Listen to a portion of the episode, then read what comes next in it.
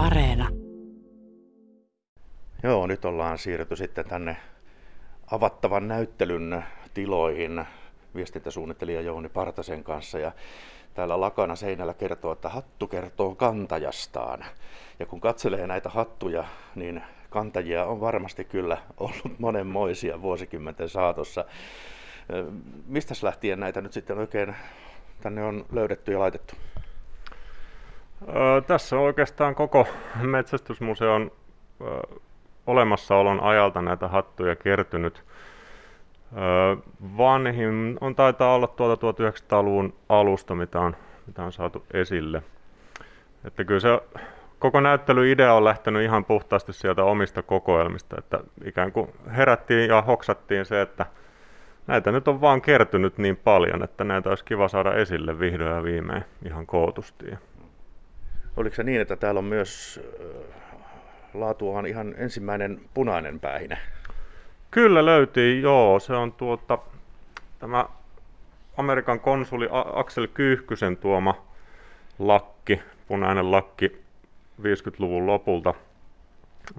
Kyyhkynen oli sen Amerikassa pongannut ja todennut, että tämähän on erinomaisen hyvä, hyvä idea ja toisen sitten Suomeen ja mahdollisesti on nyt sitten presidentti Kekkosellekin sitä esitellyt ja se tarina vähän vaihtelee, että Kekkonen on ilmeisesti on innostunut, mutta vaikea sanoa, että mikä se Kekkosen rooli siinä nyt sitten on ollut, mutta joka tapauksessa niin tämän, tämän myötä sitten vuonna 1959 muutettiin hirvenmetsästysasetusta ja se ensimmäinen, tai ö, hirvenmetsästykseen tuli sitten tämä punainen päähine käyttöön. Näitä punaisia päähineitä tässä nyt on vähän useampikin eri aikakausilta, mutta sitten on ihan, ihan tuota, voisiko sanoa tavallista väritystäkin. On vihreitä, on beigeä, on mustaa, on, on maastokuviota, sitten on, on sinistä ja tuossa on tuommoinen, oho, mikäs toi on? Siellä on vissiin jonkun eläimen käpälätkin vielä. Tällaiset turkislakki. Aha, vai niin, mutta tämä ei taida olla mitenkään hirmu vanha vai onko? No tämä nimenomainen kappale ei ole, että tämä on ihan 2000-luvun tuotantoa Ahma, Ahmasta tehty turkislakki ja tuolta Venäjän suunnalta tuotu. Mutta sinänsä turkislakithan nyt on varmaan niitä ensimmäisiä metsästyspäihineitä, jos mennään ihan, ihan riittävästi ajassa taaksepäin. Että, öö, luonnonmukaisia tuotteita ja sitten kun ollaan esihistoriassa, niin kylläpä ne oli eläinten nahkoja ja turkiksia, mitä käytettiin. Hmm. Kun näitä päähineitä katsoo, niin se ei ilmeisesti ollut oikein mikään semmoinen muotijuttu tuo päähine. Tässä on pipoa, on oranssia pipoa ja valkoista pipoa ja, ja sitten on lippiksiä, on tosiaan maastokuviolla. On tuossa Irvin Skotsan näköinen 90-luvulta, tämmöinen tuommoinen käsityönä tehty, tehty tuota, nahkainen lierihattu. Lierihattuja on toki Baskerin bongasin tuossa. Sitten on tuollainen itikkaverhottu päähine ja niin edespäin, että tuota, kaiken kirjavaa päähinettä metsästäjät ovat käyttäneet. Joo, ja se oikeastaan kuvaakin ehkä sitä päähineen asemaa Suomessa, että ei meillä ole sellaista tiukkaa rajattua hattumuotia, vaan päinvastoin, että se hattu on se, mikä nyt ihmisellä sattuu olemaan. Joillekin se voi olla hyvinkin semmoinen yhdentekevä juttu, napataan naulakosta se, mikä käteen osuu. Ja jollakin toisella se voi olla sitten se just se tietty metsästyshattu, mikä pitää aina olla mukana, että muuten se ei ole kunnon metsästystä.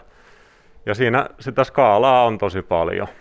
Ja meillä ei ole oikeastaan tämän, tämän tuota, hirven metsästyksen ulkopuolella ei ole sillä tavalla säädelty, että millainen se hatun pitäisi metsästäjällä olla.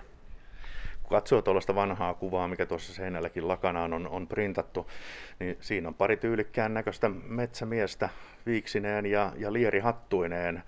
Eli tota, joskus aikoinaan ilmeisesti metsästäminenkin on ollut vähän tämmöinen, voisiko sanoa, statuslaji. Joo, siinä on itse asiassa tehtailija Karl Fatser tuossa vasemmalla.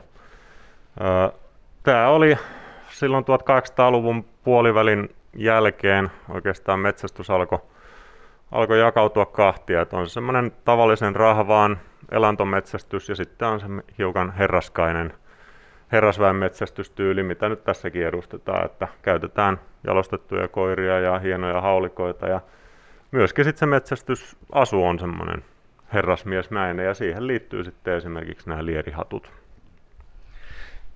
Ei ole yhtään metsästyskokemusta, että en osaa sanoa, että kuinkahan moni metsästäjistä mahtaa tehdä sitä hommaa, voisiko sanoa paljain päin, mutta tuota, kyllähän hattu tietysti antaa siihen touhuun varmasti oman säväyksensä ja monille se taitaa olla semmoinen vähän taikauskon asiakin, että sitä samaa hattua käytetään sitten aina kun mennään metsälle.